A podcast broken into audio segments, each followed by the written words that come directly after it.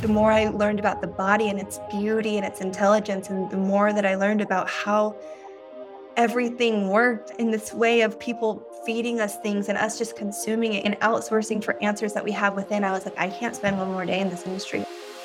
Welcome to the Soul Season podcast. I'm Taylor. And I'm Avery. And we're talking all things faith, friendship, and finding your purpose through each season of life.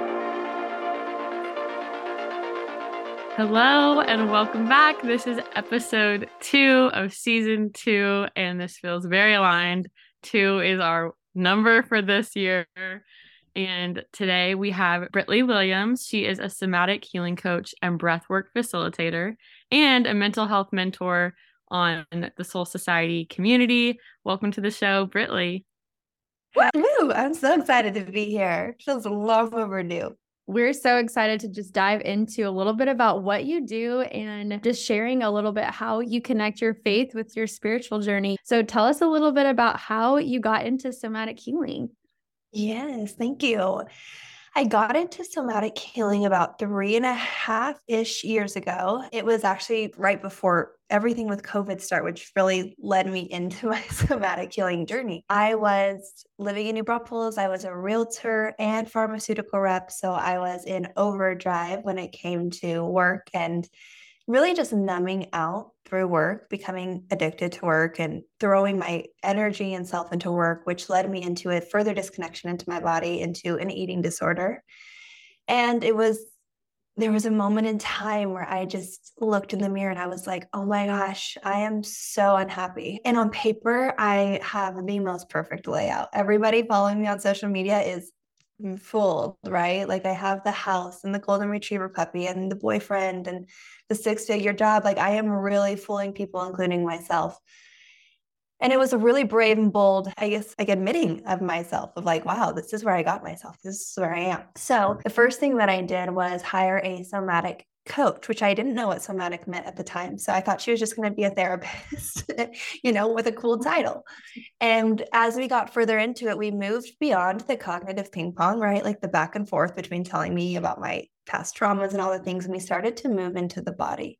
We started to bring things into the body and bring to surface some stored memories of my childhood that I had no idea even happened, or some that I've just completely blocked out of my mind. And that was a really amazing experience for me because I not only uncovered the reasoning that I've had this eating disorder, right? I was searching for worth and value, and my identity was wrapped up in my body. But it showed me on a really deep level where it stemmed from. Like the younger parts of me that were frozen in time that felt unworthy and got attention for looking a certain way or acting a certain way or succeeding in a certain way, right? And so uh, all these acclimated beliefs that were embedded in my body.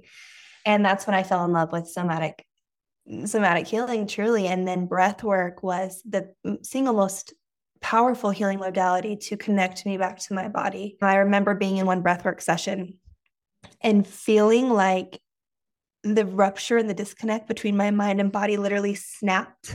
and for the first time in I don't even know how many years, maybe 10 plus years, I felt my body and it created this sense of, oh my gosh, I had no idea my mind and body had been at war for so long, like literally at war. Yeah.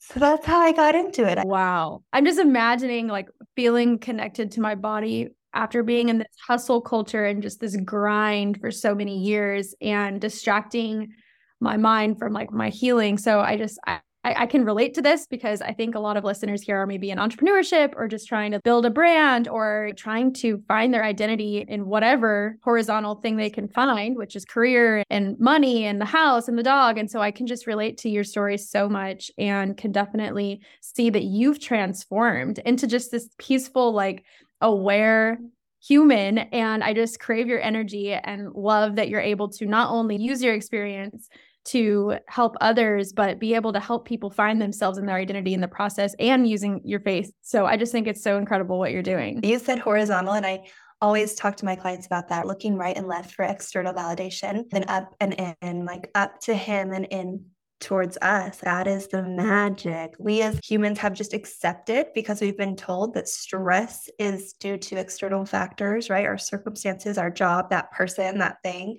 But stress is the accumulated emotion that goes unprocessed in the body. Wow. So let's talk about what a memory is, right? If we're children, the higher the emotional reaction or the higher the emotional quotient that we have to an experience, our body is searching for the cause of that experience. When it finds the cause, it takes a snapshot and it stores it as memory. So this happens over and over again, right? And we're unable to really clear and process and be with that experience. We just store it as fearful in the body, and then that builds up in our body. So it's almost like the most the more fear we have in our body, the more terrified we are of our external environment the more guilt we have in our body, the more everything feels tempting and shameful. So the environment is such a direct replication of what is happening within us. And when we can begin to identify that and get curious and break up some of those things and liberate some of those emotions, that's when we really get to live. Did you have a specific memory that you went back to and then you felt it in a place in your body? What was that experience like? I've had multiple of those, but one of them that stands out was in a breath work, and it was the most clear, it might have been the most clear experience I've ever had. It was me at six years old in my grandma's house in the back guest room, right? Like I could literally paint this picture for you so perfectly. I knew what I was wearing. I had a blue tank top with bows on the top, and I was sitting in the back bedroom on the bed. And my adult evolved day self walked into this room and she had her little like fist clenched on the bed and she was like holding in everything within her so tight. Like she just wanted to burst and cry, but she wanted to be brave and she knew it wasn't acceptable. And I walked up to her. I'm going to get chills. I always get chills. I walked up to her and I was like, It's okay. You are right. This is unacceptable. Like, this sucks. Just like validating her, like, you're so right and welcome to feel frustrated and sad and everything that's built up in your body. Yes, let it go. And she just lost it. It's like I permissioned myself. Like you do not have to hold it together and you do not have to like you having a tantrum does not reflect anyone around you and all the things, right? Because your mom, when you're in the grocery store and you're throwing a tantrum, and your mom's like, You're embarrassing me. Stop it. And what we're really doing as intuitive and intelligent children is trying to move energy through our body and express ourselves freely. And so when you tell someone over and over again that they're not safe to feel, they're not safe to express, like it was in that moment of pure visualization and such clarity that I was like, permission to feel, permission to break, permission to cry, ugly cry too, like permission for it all. And I just held her. And I think that was such a huge moment for me because it was like, wow, I am literally compounding this energy in my body and forcing myself not to feel. And that's the very thing that makes us most alive they're most human and most vulnerable and relatable. So that was huge for me. That sounds like revolutionary, honestly. So good. So I feel like a lot of people struggle with being self aware. And it sounds like you came to a point of knowing that you needed to address certain things from your past, but not really knowing what that looked like or what it was going to bring up. But what advice do you have for people who are wanting to dive into just becoming more maybe emotionally aware or physically aware of what healing needs to be done and like how do you even start the journey of finding self-awareness yeah, I love that question. And if you are someone who's just taking one step forward, right, it all starts with an awareness or a desire for more, right? One time we look at ourselves in the mirror, like, wait, is this it? Or is there something more? Is there something I should be learning? Is there more to this thing called life? And if you're right there, God's got you right where He wants you. And that's such a beautiful and exciting place to be. And I would say one of the first steps in really getting to know yourself is really like learning about the human body for me, right? I learned about the nervous system.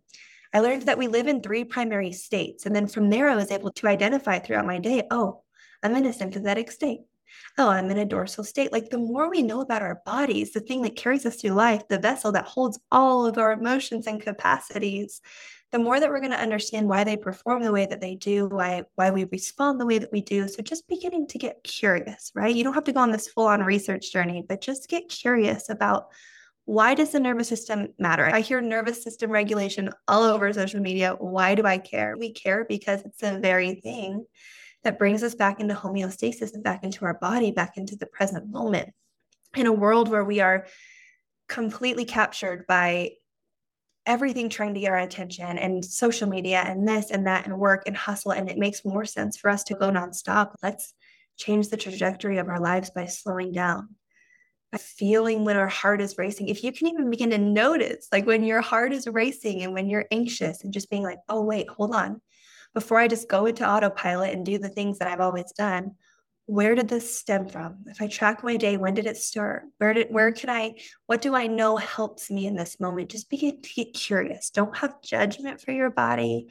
Don't have judgment for yourself or criticism for yourself, but rather just get curious what state am I living in? Am I in the 3D, narrow mind, dirt, dirt, dirt, or can I zoom out a little bit at this human experience and what's going on in my body? And just starting with curiosity and leading with grace instead of judgment is half the battle. And it's it'll get you leaps and bounds beyond where you are right now. I love everything you're saying is speaking to my soul. And I love that you mentioned the nervous system as well because people who have anxiety, I have clients sometimes and I ask them, okay, where are you feeling the anxiety in your body? And sometimes they're like, I don't know. And mm-hmm. when I talk about the nervous system, it's information overload. So, how would you describe the nervous system versus the parasympathetic nervous system in our body? Yeah, absolutely. And one thing to say about anxiety, just if you're experiencing anxiety, is the fear of pain. It's the anticipated fear of pain. So we haven't experienced the pain. It hasn't even come. It's not even in our field, but yet we're experiencing it as if we're going through it. And I will get back to your question, but a quick side note is I heard Will Smith say something the other day. He was like, My friends invited me to go skydiving. And the night before, I kid you not, Jada's laying in bed peacefully next to me and I am up. I am sweating. I am profusely sweating. I want to puke. I want to cancel. Every part of me is thinking about an excuse. The next morning, I get up halfway there. I pull the car over to throw up because I'm so nervous. I get in the plane. I'm miserable. I'm not talking. I'm going up in the plane. I'm coming to the edge of the plane and I'm, I want to just cry. No part of me wants to do this. And he goes, and then I leaked. And it was the most fearless and beautiful, amazing, liberating, coolest experience of my entire life. And I just think about that and I think, man, when we are living in anxiety, we're feeling the pain twice when we may never even have to experience it once, right? And so just knowing even that, like when I'm anxious, I'm fearing pain. What am I afraid of? Get clear. What is the scariest thing in my life right now? It hasn't happened yet. What's the truth versus the story that I'm playing? So just even allowing yourself to feel the anxiety, to move the anxiety, because it's not there to just annoy you and drive you crazy and inhibit you from performing in your day. It's there to communicate with you. And then, as far as the nervous system, we have a vagus nerve that runs from our brain stem all the way down to our spinal cord, and it touches on every organ. And the higher the vagal tone that we can create in the body, which just means the higher the reactivity or the receptivity that our nervous system has to our direction for it, the more that we're in control of our bodies, therefore, we're in control of our state, we're in control of our emotions, our reactions, our habits, our thoughts, everything, right? And so I like to think of the subconscious mind, the 95% of the autopilot mind that we run our day from as the body because that's what it is, right? It's the body operating on autopilot. So when you speak of the parasympathetic and sympathetic nervous system, we're speaking about this automatic nervous system that just works on our behalf. We don't have to think much into it, right? Our heart beats. We don't have to remind it to beat every second. We don't have to remind ourselves to breathe with that conscious space of being able to bring ourselves into the body and to connect and know that's even happening, right? That's even awareness in itself, is knowing that there's this automatic mechanism in our body that is driving us. And when we can start to get curious about it and learn about it, could we actually potentially manipulate it for the better? Absolutely. Absolutely. I was literally writing down what you said about anxiety is the fear or anticipation of pain. Like mic drop, really. I love well, If I could drop this mic, I would. This one's stuck. No, I love that. I'd have never thought of it that way. I was thinking about it the other day. I was thinking about you the other day because I was having an anxious day, just anticipating a lot of things happening. And I could feel my heart pounding in my chest, like just like loud, boom. And I'm like, okay, I'm about to have a panic attack or something. And then I just started breathing like real deep. And I don't know a lot about breath work, but I thought about you. I was like, what would Britley do right now? I can feel my body. I can feel my body becoming anxious. How can mm-hmm. I address this right now and like just be still and be present in this moment and take care of my body and breathe and give it what it needs? So I know that breath work has so many benefits besides just like helping with anxiety, but for beginners who are looking into doing breath work or practicing stillness and all of these things, like how do you recommend people to start with breath work and how do you guide them in that way? Yeah, absolutely. Oh man, breath work is my number one baby. Like in all of the somatic tools that I have, there is nothing more powerful and limitless and infinite than our breath, right? Like between birth and death is our breath. And it's so important. And we just subconsciously don't even think about it. But bringing intentionality to the breath alone. Okay. Say we're just wherever you are right now, just notice the air going in through your nose and out through your mouth. That is bringing your nervous system down right now, nothing else stopping what you're doing and breaking away from the external things that are stimulating you to bring yourself into your breath is bringing you into your body, right? What? So freaking cool. And then beyond that, there's so many patterns and tricks, and different patterns will do different things, right? You can do an activation breath to give you energy, or you can do a grounding breath to, to ground you. But for anxiety, my favorite, most simple starter breath is the halo active breath. You do it every time you take a deep breath. It's in through the nose and out through the mouth, but it's continual. So you won't stop. And I'll just give the listener some example and we can all do it together. Just in through the nose.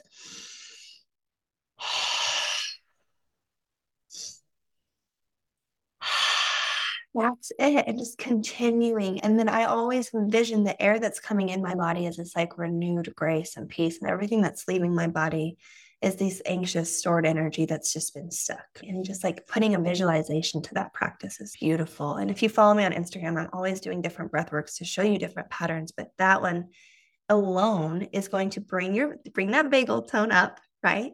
Bring your body into the regulation and you're going to feel better in the matter of 30 to 60 seconds. It's all it takes. You can do this in public. You can do this in your car. You can do this anywhere. It's like the coolest tool that we have available to us. So that's how I would recommend getting started. Thank you. It feels mm-hmm. like pranayama. Is that the word?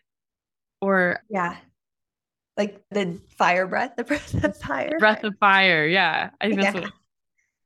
Yeah, I love it. And yoga was a huge component too to getting me connected to my breath because I didn't realize how shallow of breaths I was taking. And sometimes I would catch myself throughout my day holding my breath literally like that's how anxious i was. Yeah taylor's like me.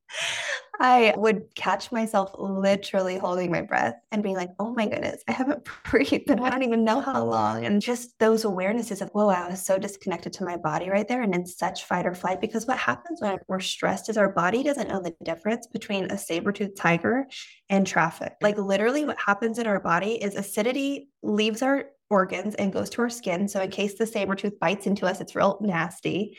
We begin to sweat, like our body goes out of homeostasis. We shut off our digestive system and we go into stress mode.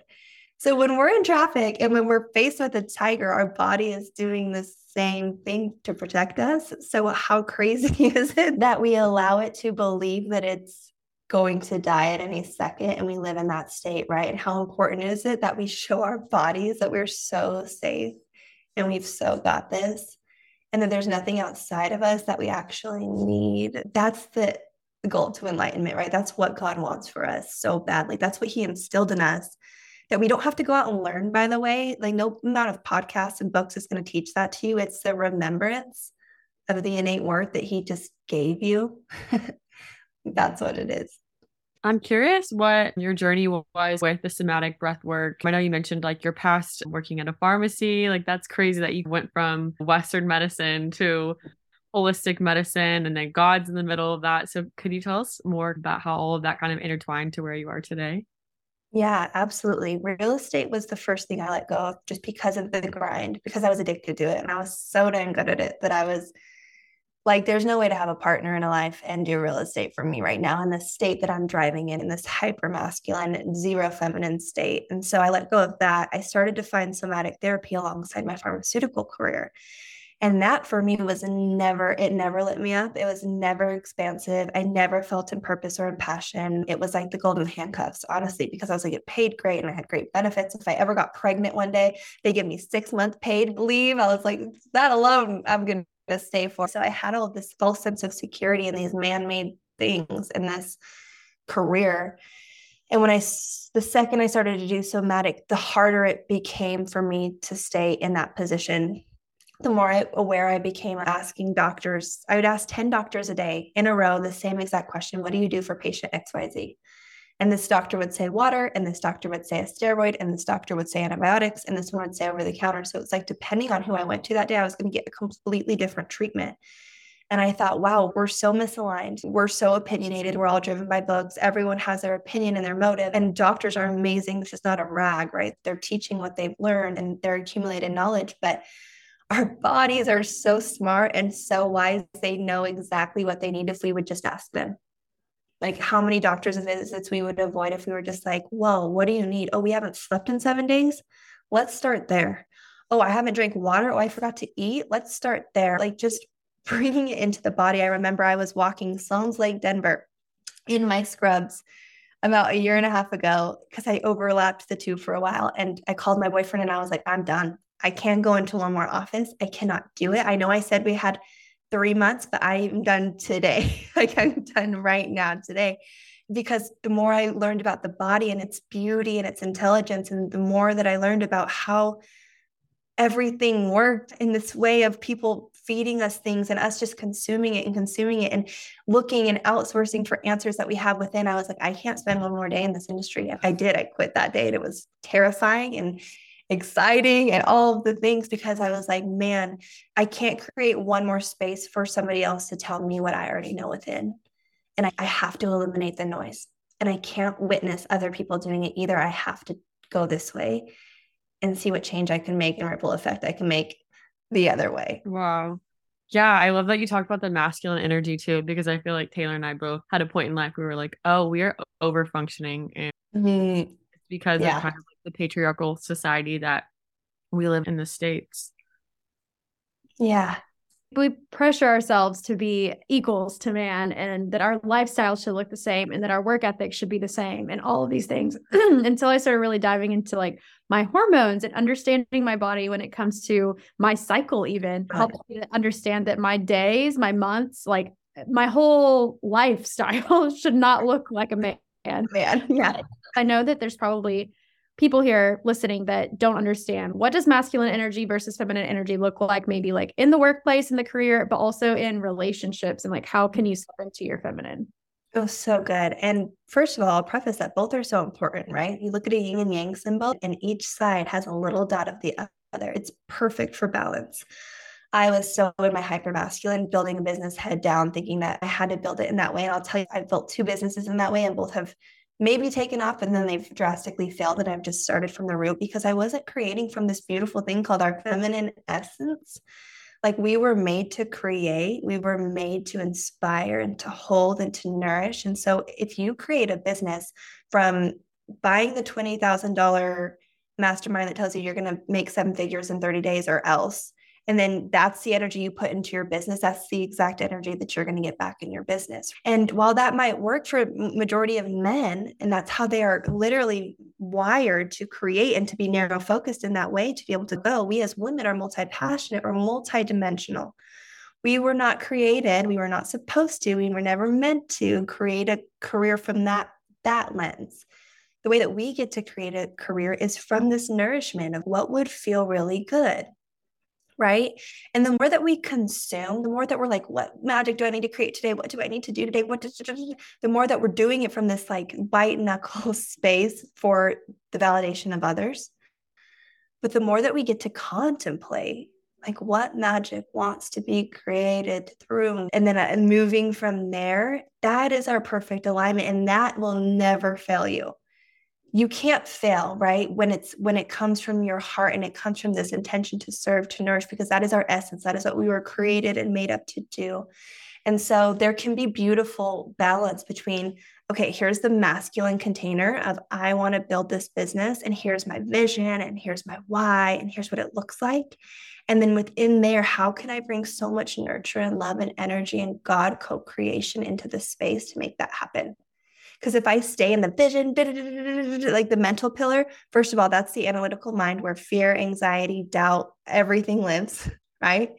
But if I drop into the body and connect to my heart, then the source energy that's going to come through is love, is gratitude, is serving, is nourishment. And that's what I'm going to get back. And those are the people I'm going to attract. And that's what's going to be the residual effect of the business that I create. That's so good.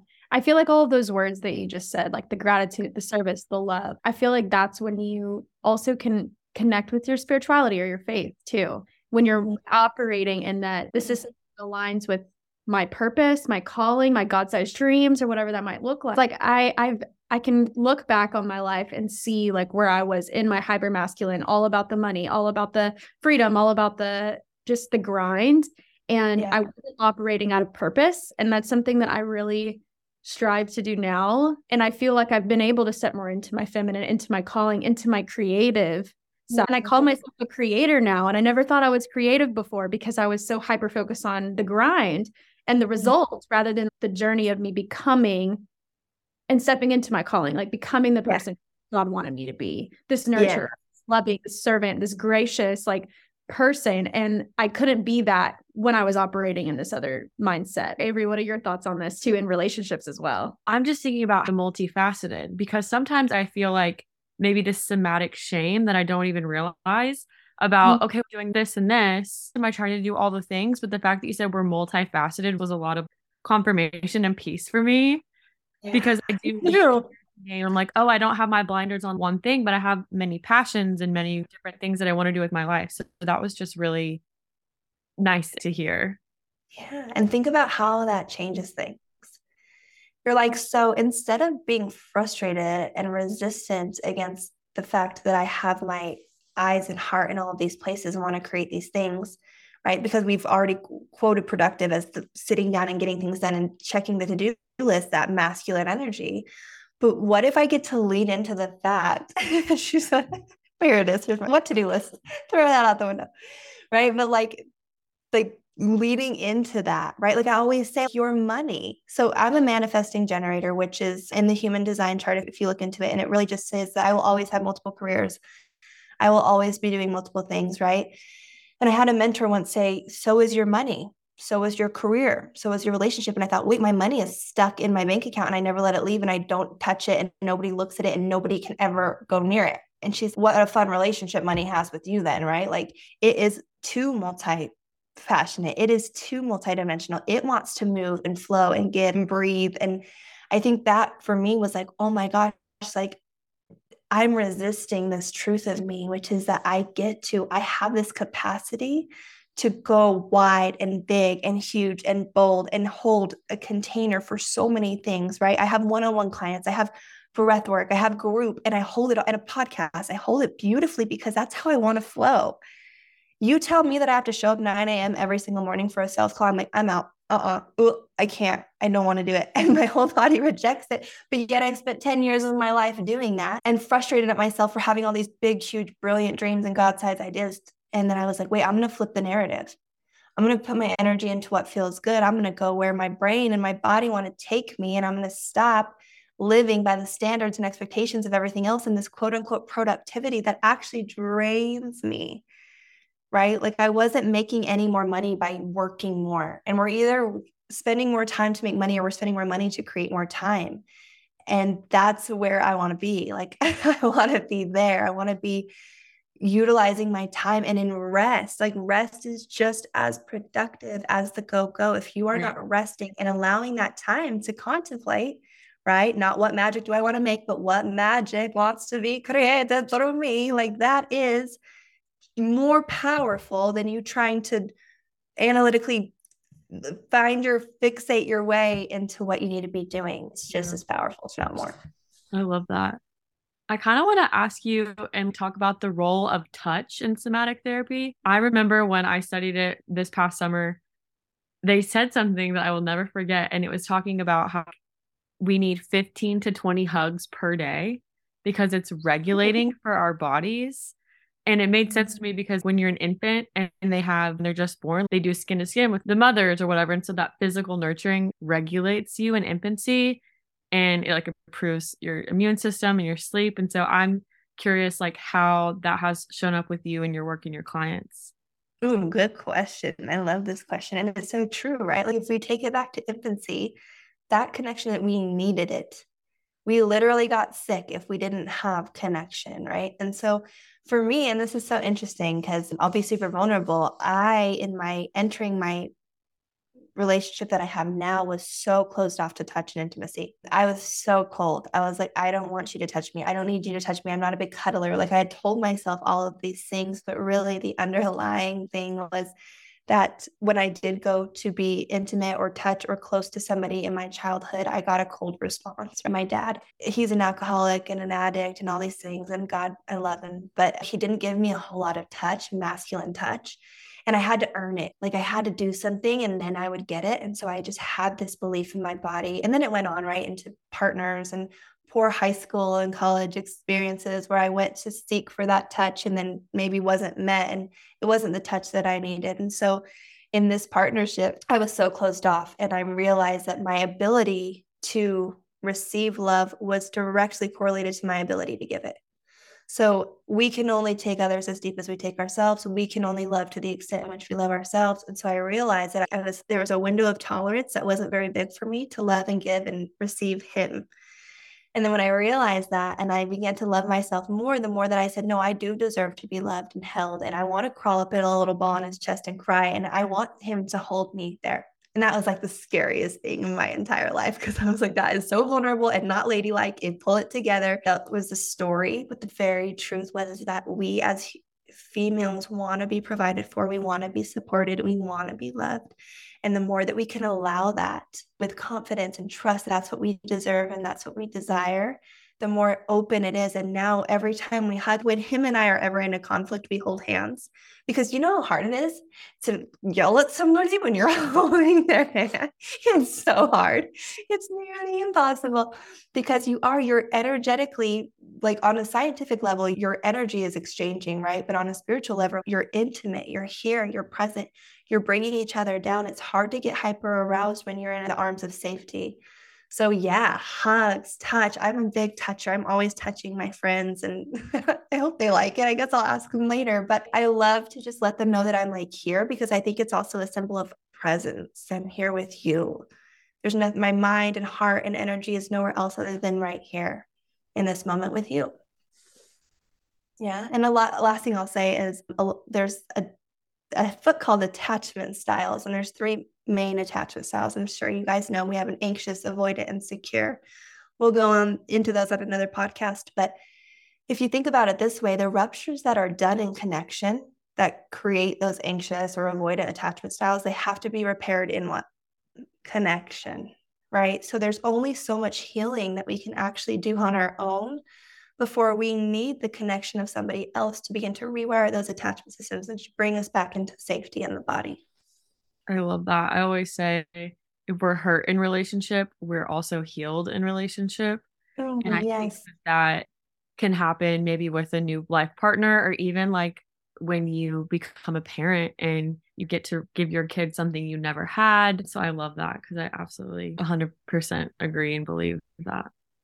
And it's important to remember that it doesn't have to be the person that created the rupture to repair it. No. Like we don't have to go back to our ex in eighth grade and be like, hey, remember that time back here? Like we can repair it in connection with friends and in connection with new spouse and others. And we get to just create that that new safe boundary and that sense of support that we didn't have before.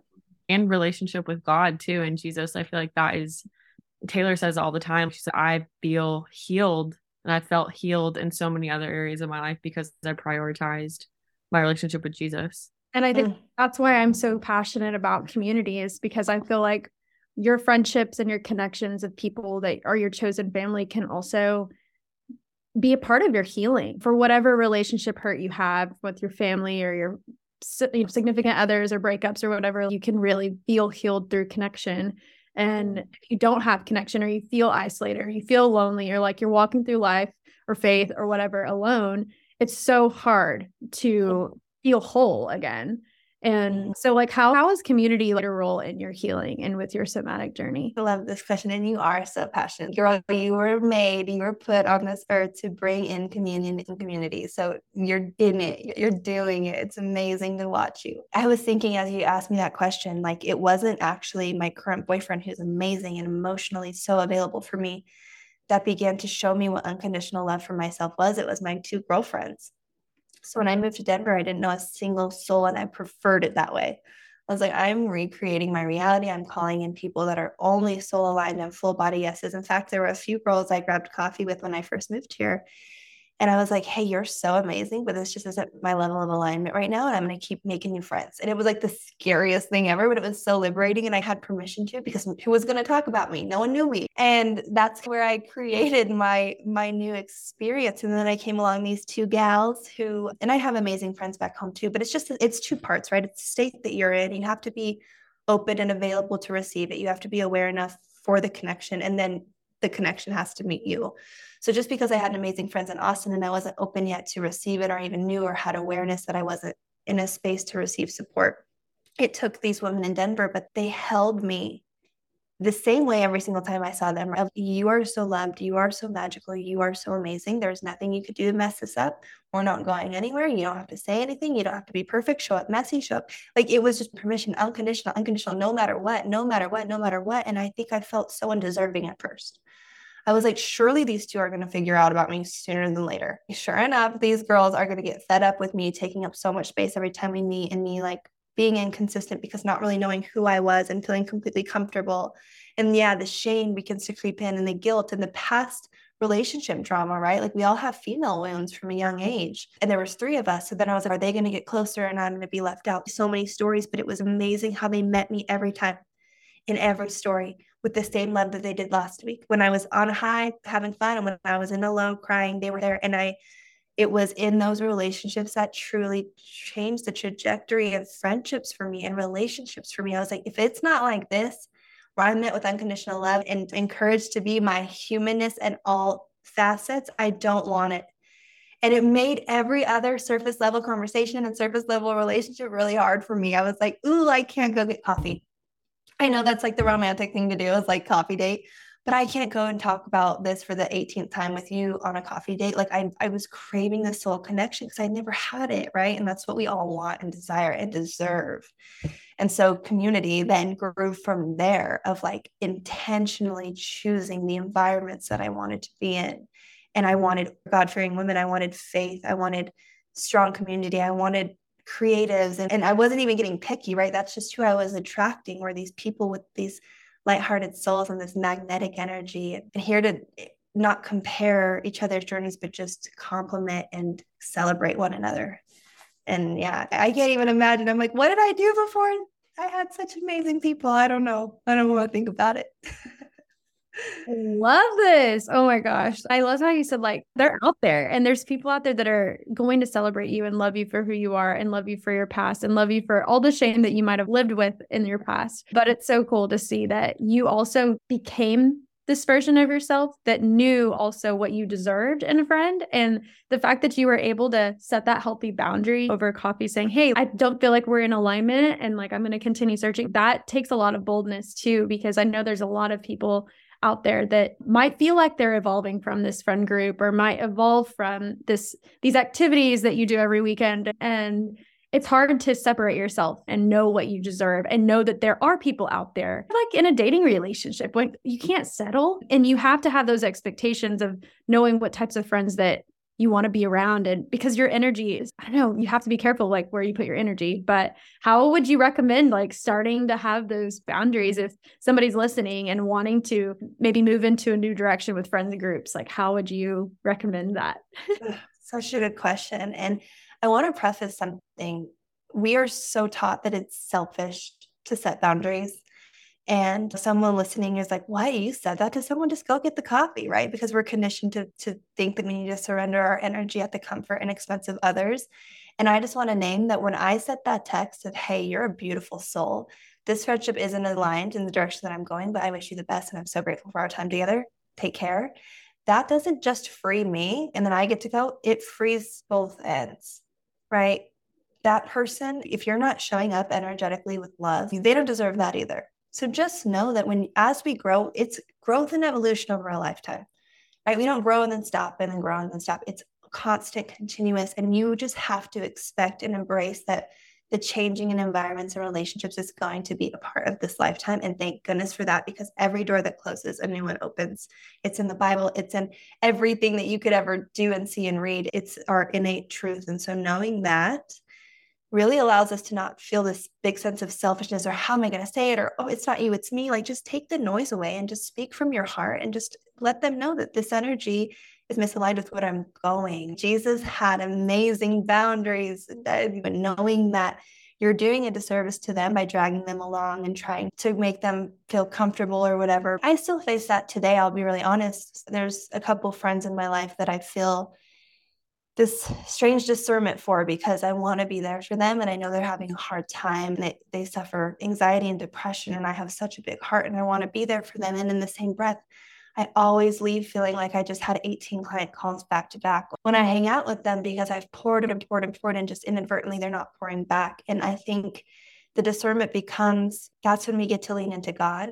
And that's when we get to ask Him to step in. And that's not selfish for us not showing up. In fact, we're doing them the biggest favor possible by leading in prayer with their name but if it's not majority mutual, right? If you're showing up nine out of 10 times to pour into somebody else for the 10th time, them to pour back into you, your energy is so much better used going inward or to those that are going to pour back into you. And that's not a selfish act. And that's when we get to bring in God and we get to delegate and ask Him to come in and to help us there and to give us the strength to pray over them. Yeah, that's my personal opinion. I'm still navigating in Ephesians I've been reading this week, it's speak the truth in love. And I think that can mm-hmm. apply to anything. There's a way to approach someone and say it in a loving place and say, hey, this is the truth, but saying it in a loving way can make like the biggest difference within relationships. I just admire you from saying it from the get go because I think that's really vulnerable and really counterculture especially with female friends, because it's just like a more vulnerable space. I feel. Like. Yes, and we're all people pleasers. Like we don't want to let people down. And I always say, like, I'm a recovering people pleaser because I would just say yes to every friend group because I was craving connection and I wanted all these different friends. But if you're not in alignment with them, like it's like you said, it's doing you both a favor. There's so much fear of how they'll perceive it on the other end. You're like, what if they get this text and they think I'm an a hole, or they go tell everybody that I'm inconsiderate and too good for my whatever. That's their story. That's their human experience. And guess what? Sally gets to have her human experience. She gets to have that reaction. And until Sally wants to realize that your human experience is completely separate from her human experience, she might live in that for a little while, but you're still doing her a favor you're still giving her permission to set boundaries. You're still giving her permission to go on and find a new friend that's been more alignment for her and not pour more energy into you, right? And so it's like everything is for the grander good. Every decision, every conversation, every time you set a boundary, you're permissioning somebody else inadvertently to set a boundary. And no matter how they react in the initial response, if it's your truth, there's not much arguing to it you showing up and speaking your truth is so bold and so brave. And again, it allows us to start to question where am I not speaking my truth? Yeah. yeah. I've been thinking energy. I know you said energy, and I've been looking at it with work. Like, okay, this specific client population gives me energy. And oh, I'm realizing like these are the clients I like to work with, like this specific niche. But I think the same could be said for friendships as well. Like you said you hung out with that girlfriend and she drained all of your energy. Okay, that's a huge bodily signal and mm-hmm. spiritual mm-hmm. signal that you are not meant for me. It's all give and no take, or all take and no give, rather. Yeah, everything's an energetic exchange.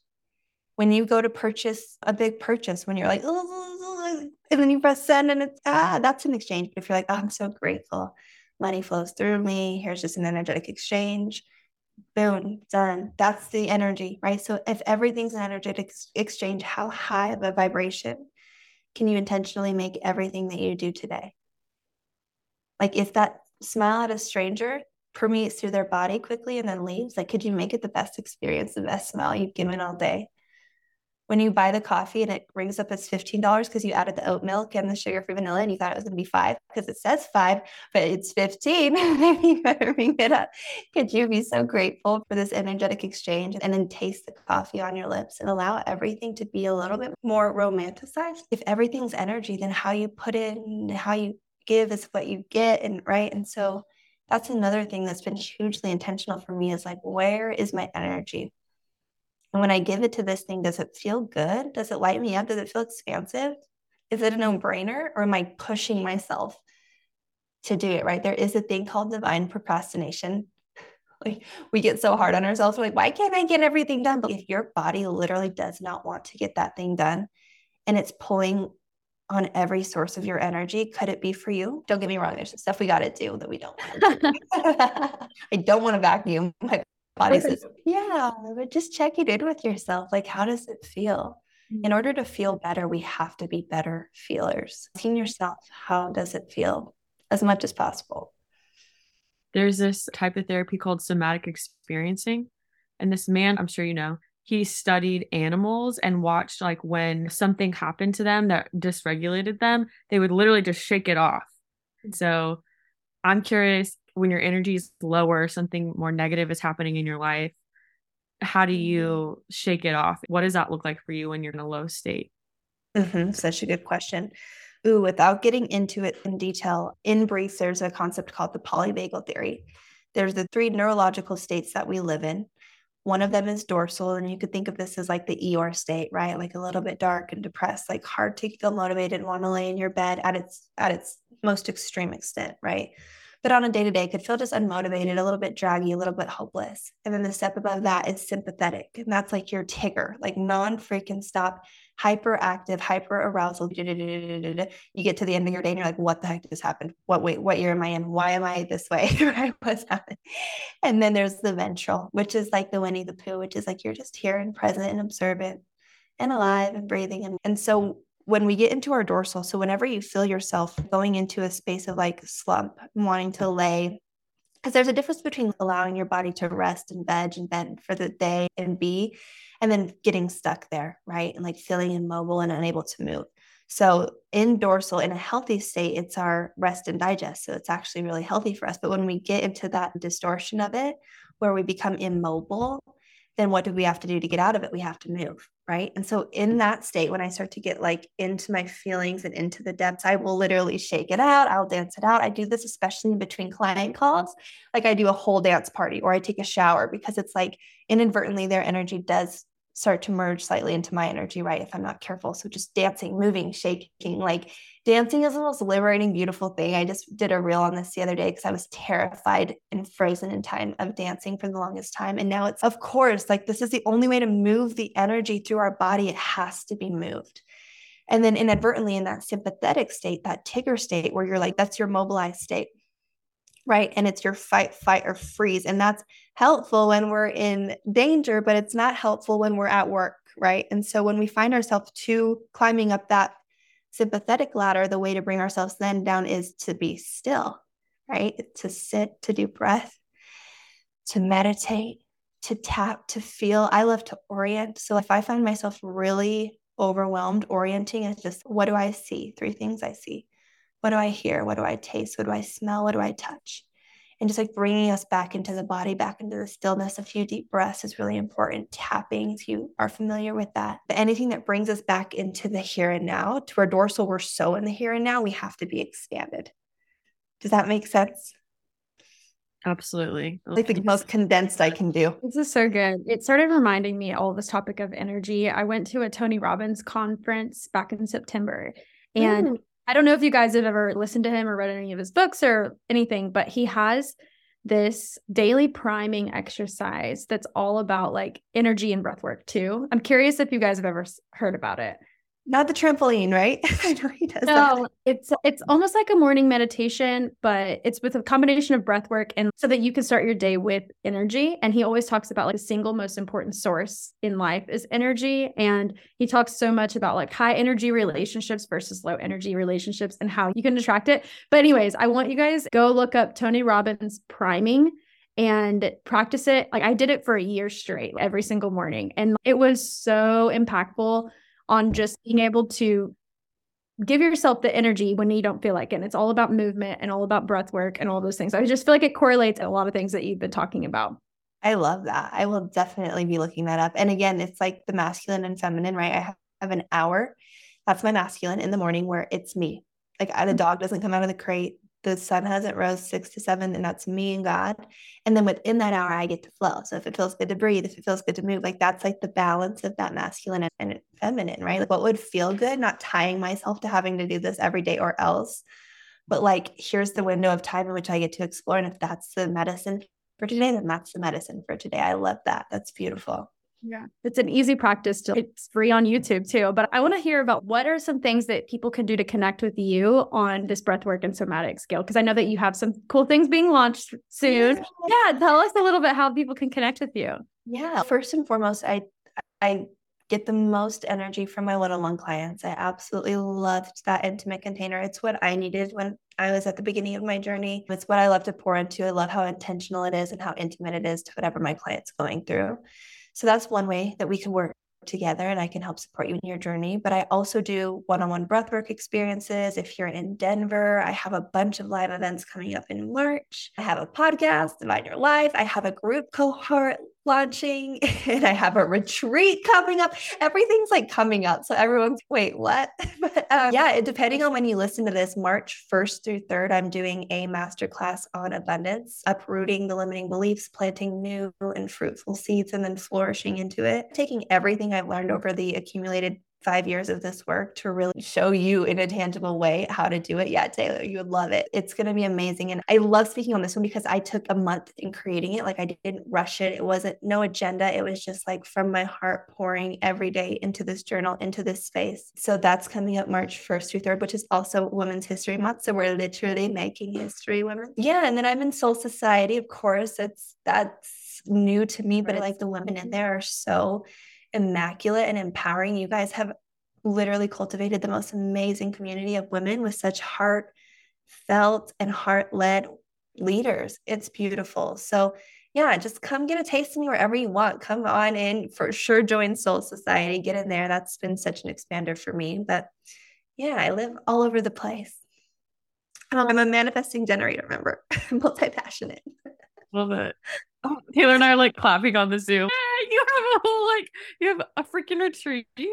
Is it in Denver? my friend. I'm doing one in Denver, and that's a mother daughter retreat. And then I'm thinking about doing one in Florida, a little more luxury beach theme for my younger gals and my entrepreneurs who need to get into the energy of creation. Mm-hmm. And that's really exciting. We'll chat on that after this podcast is up because I'd love for you two to come and, and help facilitate. But that's a, always been a huge vision of mine and one that I had fear around for so long. And I have no idea why, because it needs to happen yesterday. And so many women are craving that in person connection and getting in the energy. So, yeah, when we press pause, we'll create that and get back to y'all. Thank you so much for being on here. Your voice and your energy and your presence is like so captivating. No, I like I see you and I'm like, I need your energy. I want to be around you. I know. It's like I know this whole friendship and like connection that we have now within, I don't know, just all of our, all of us getting to connect. I just feel like it was a God thing. So I'm always just I have chills. Always. I'm manifesting us all living in the same place one day. So I know, right? Avery wants to be a jungle mom. So maybe we'll just all move to Costa Rica. I love it. Thank you so much, Britley. We love you so much. see you guys next time.